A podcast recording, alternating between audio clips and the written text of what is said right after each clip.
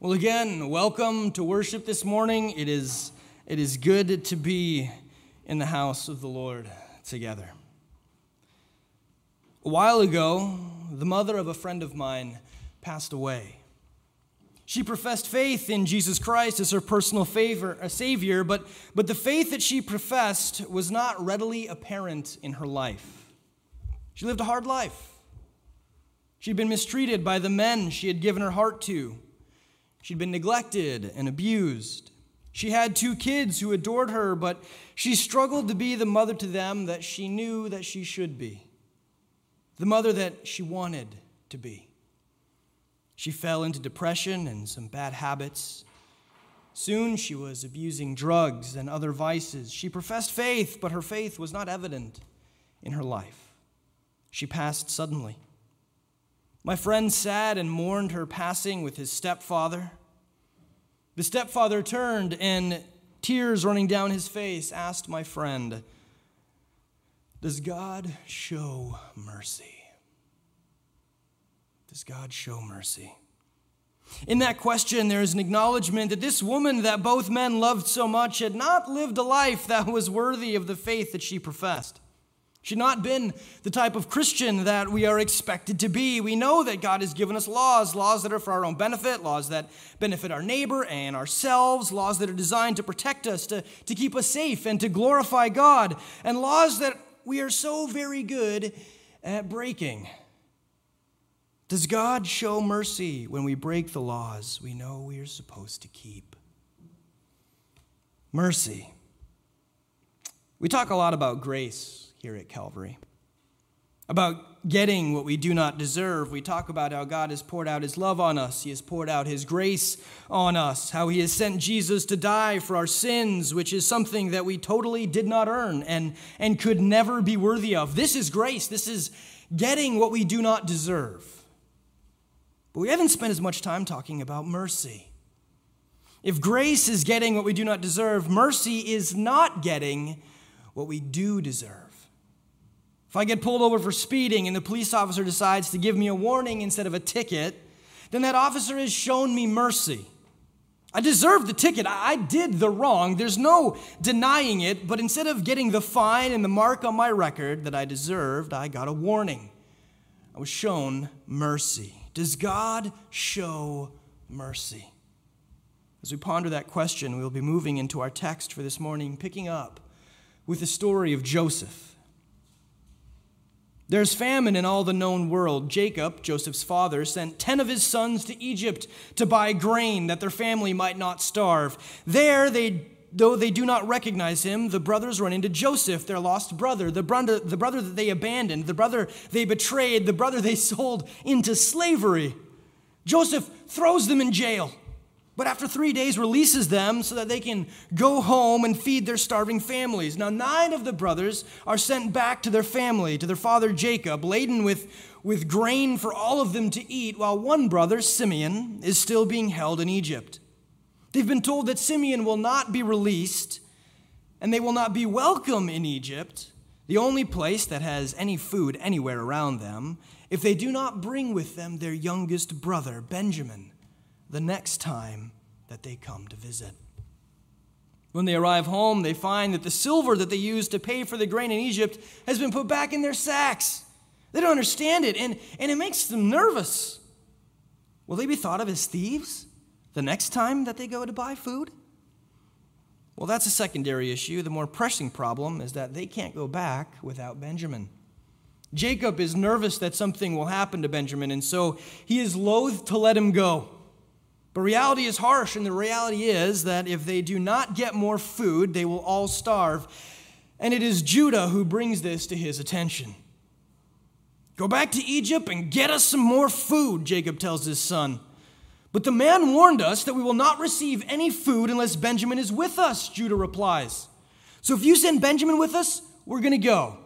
But if you continue to refuse to send him, if you continue to play favorites, if you continue to try to protect this, this child that we all know you love more than you love us, then we aren't going anywhere. And we'll all just starve here in the land of Canaan. Jacob gets frustrated, asking, Well, why did you tell that man that you had a brother? And the brothers respond by saying, The man asked us strangely specific questions. He asked us how our father's doing. He asked us if we had another brother. We were simply answering his questions. How are we to know that he would want us to bring Benjamin to him? Again, it is Judah who steps forward and says, Dad, send Benjamin with us. If he doesn't come back, you can put both of my sons to death. I will do everything I can to keep him safe, but man, we need this food. If you hadn't been dragging your feet for so long with this particular problem, this particular situation, we could have been to Egypt and back two times already. The food's running out. We'll starve if you don't send him with us. And Jacob, knowing that Judah and the rest of the brothers were right, relented. He sent them to Egypt with gifts for the man.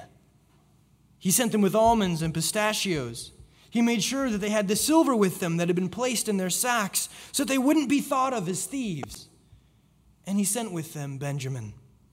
And so the brothers returned to Egypt to face the man, to face Joseph. And that's where we pick up with the story this morning in Genesis chapter 43, verses 15 to 34. We read the word of the Lord. So the men took the gifts and doubled the amount of silver, and Benjamin also. They hurried down to Egypt and presented themselves to Joseph. When Joseph saw that Benjamin was with them, he said to the steward of his house, Take these men to my house, slaughter an animal, and prepare a meal. They are to eat with me at noon. The man did as Joseph told him and took the men to Joseph's house. Now the men were frightened when they were taken to his house. They thought, We were brought here because of the silver that was put in our sacks the first time. He wants to attack us and overpower us and seize us as slaves and take our donkeys. So they went up to Joseph's steward and spoke to him at the entrance of the house. We beg your pardon, our Lord, they said. We came down here the first time to buy food, but at the place where we stopped for the night, we opened our sacks, and each of us found his silver, the exact weight, in the mouth of his sack. So we have brought it back with us. We have also brought additional silver with us to buy food. We don't know who put our silver in our sacks. It's all right, he said. Don't be afraid. Your God, the God of your father, has given you treasure in your sacks. I received your silver. Then he brought Simeon out to them. The steward took the men to Joseph's house, gave them water to wash their feet, and provided fodder for their donkeys. They prepared their gifts for Joseph's arrival at noon because they had heard they were to eat there. When Joseph came home, they presented to him the gifts they had brought into the house, and they bowed down before him to the ground. He asked them how they were. And then he said, How is your aged father you told me about? Is he still living? They replied, Your servant, our father, is still alive and well. And they bowed down, prostrating themselves before him. As he looked about and saw his brother Benjamin, his own mother's son, he said, Is this your youngest brother, the one you told me about? And he said, God be gracious to you, my son. Deeply moved at the sight of his brother, Joseph hurried out and looked for a place to weep. He went into his private room and he wept there. After he had washed his face, he came out and, controlling himself, said, Serve the food. They served him by himself, the brothers by themselves, and the Egyptians who ate with them by themselves, because Egyptians could not eat with Hebrews, for that is detestable to Egyptians. The men had been seated before him in the order of their ages, from firstborn to the youngest, and they looked at each other in astonishment. When portions were served to them from Joseph's table, Benjamin's portion was five times as much as anyone else's. So they feasted and drank freely with him. Thus ends the reading. Let's pray. God, we thank you for your word, for your word is truth. God, I pray that you would speak through your word this morning, that you would perform the miracle that feeds our souls. We pray this in your name. Amen. Man, I can't imagine what it was like to be one of those brothers, heading back to Egypt and having no real idea of what to expect. They show up, and, and what happens? They receive an invitation to the house of the man who locked them up for three days and is basically holding one of their brothers ransom. It's, it sounds like the beginning of a horror story. Our texts tell us that, that they were frightened, but that they didn't know what the plan is. And it's not like this is an invitation that they could turn down, right? Joseph might as well be the godfather, making these men an offer that they cannot refuse. And so they show up at the house nervous and afraid. They haven't forgotten their last visit. They haven't forgotten the, the dark damp of the dungeon, and they certainly haven't done anything to remedy the guilt that came to the surface there, the guilt that has haunted them, the guilt that resulted from selling their brother into slavery. And they know that they do not belong in this house. They know that they don't fit in here. The Egyptians aren't even supposed to eat with them. Being brought here has to be bad news, right? This must be something bad. This, this can't possibly be something good. And guilt calls to guilt, doesn't it? The brothers feel, feel guilty for, for what they did to their young brother Joseph, but nobody knows about that. That's the best kept secret in the family. And yet the guilt calls to other guilt. This strange man and his strange questions, they must, he must know something that they've done wrong. It's not the betrayal of their younger brother, so it must be something else. They must be guilty of something else. And their minds go back to the extra silver that was put in their bags. That's got to be it, they decide. This dude totally thinks that we stole the silver, and now he's going to take us into custody again. He's going to arrest us, and then the brothers take it even farther and wonder if Joseph is going to make them be slaves and then even take their donkeys. And it is amazing what guilt does to us, isn't it? It's amazing what knowing we deserve punishment that we just haven't received yet does to our psyche, does to our brains. These guys thought that the second most powerful person in the world was going to care about their donkeys. That's ridiculous. That's totally crazy. And yet, when you are guilt ridden, when you are fearful and nervous, it's amazing what we can convince ourselves of. Ever been there? Ever been there? I mean, look at these guys. It's totally relatable. We, we know our sin. We know that we're not perfect people. We know that we struggle and fail. We're human. And until Christ comes again and the whole world, including us, is made new, being sinful is going to be a part of who we are. And we feel bad about it, right? Like we regret that. We don't like that. And so, so we cover it up, especially the deep sins, especially the sins that we don't want anyone else to know about, the sins that embarrass us the most. And so, as we deal with the guilt of our deep sins, we try to lessen our load by taking care of the guilt of the lesser sins, like the brothers in our story this morning. They get to Joseph's house and they march right up to Joseph's right hand man, his steward, and they say, Hey, we know why we're here, man. The silver that we used to pay for the grain during our last visit was found in our bags when we got home. We didn't steal it, dude. Like, in fact, look, we brought it back. Please take it. Don't punish us. We truly didn't mean to do anything wrong. It was a mistake, it was an accident. And the steward smiled at them and said, Listen, guys, that silver you found in your bags, that's a gift from God, the God of your father. I received your silver. I took your payment. That silver you found must have been God blessing you.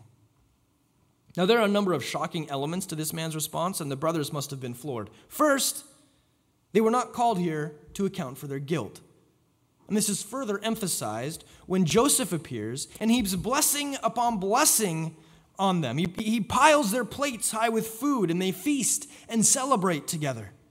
No, there was not some hidden punishment waiting for them when they entered the house of Joseph, entered the house of the man.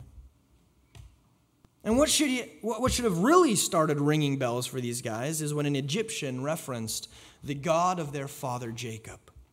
Israel isn't a nation yet. Abraham is their great grandfather. It's not like the God of the Hebrews is some well known being at this point in time. And the Egyptians have a ton of gods. And yet, here's an Egyptian man referencing the God of their fathers. Still blissfully ignorant, they enter the house and they sit at the table.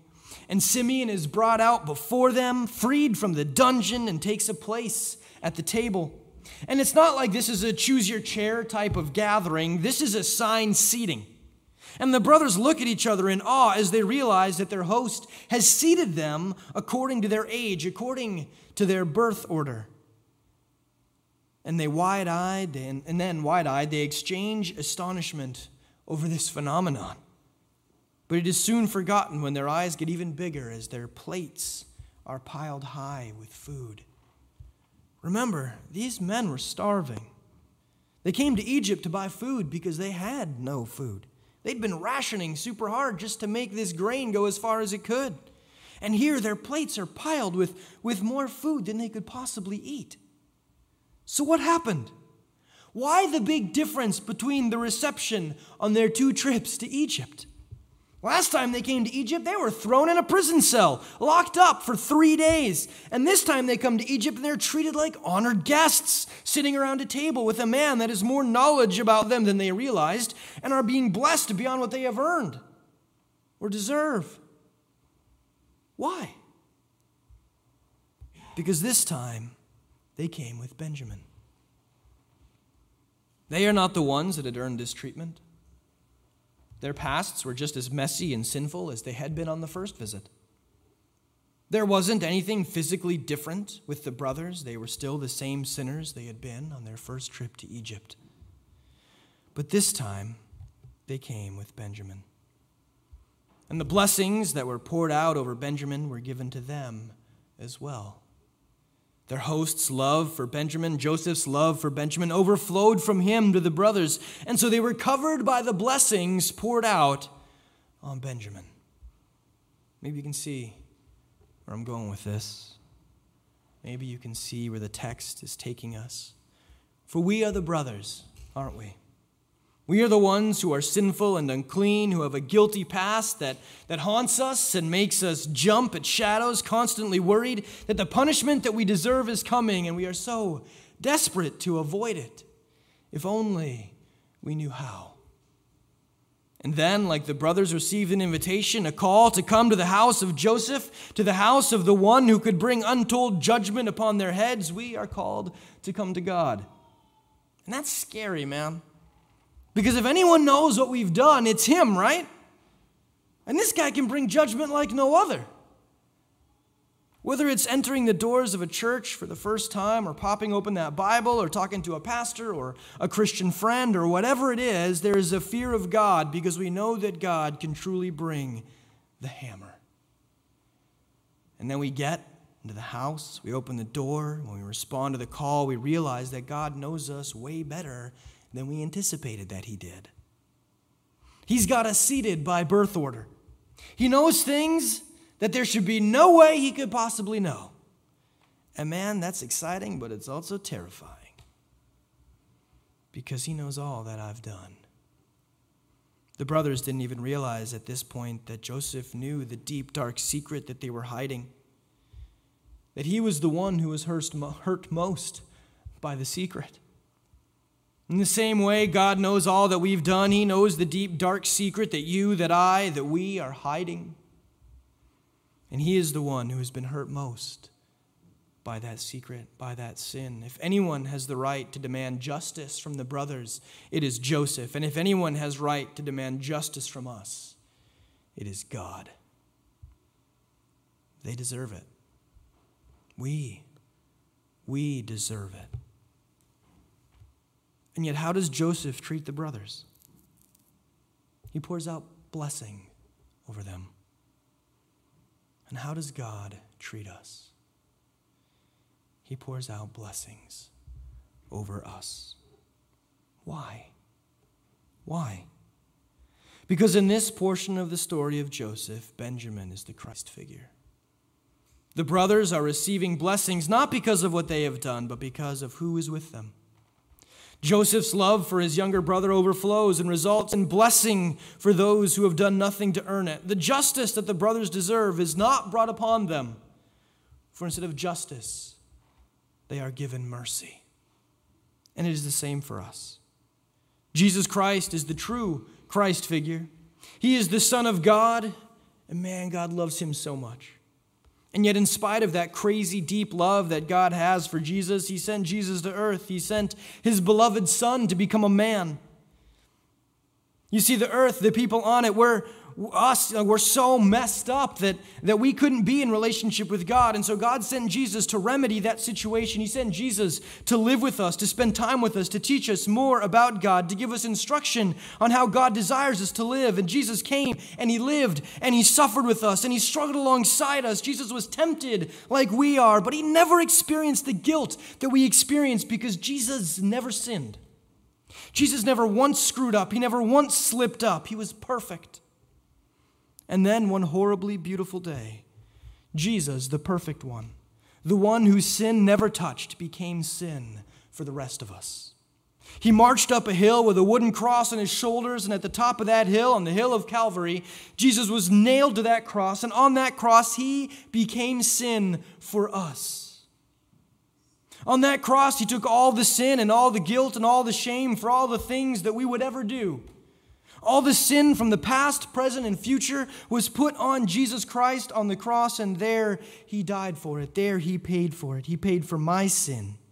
He paid for your sin. He paid for the sin of your neighbor. He paid for the sin that all the sin that you have done, the sin that has been done against you.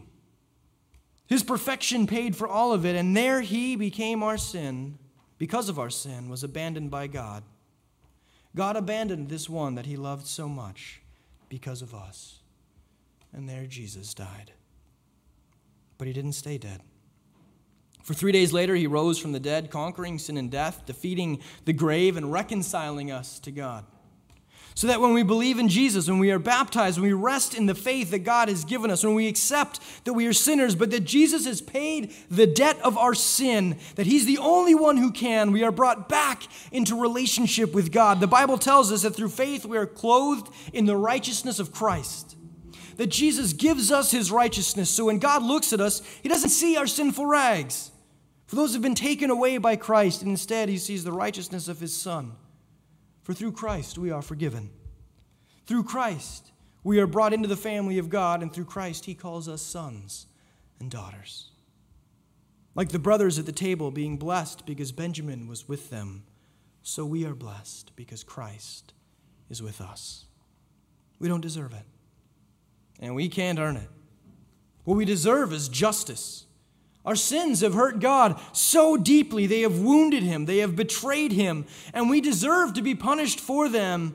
But instead of justice, we have been given mercy. For the sake of Christ, we have been given mercy. Does God show mercy? He does. He does. Though my friend's mother did not live a life that many of us would consider Christian. She professed faith in Jesus Christ, and so she was shown mercy. I do not know what inner struggles you fight. I do not know the deep sins that haunt you or the guilt and the shame that you bear. But what I do know is this you do not deserve mercy.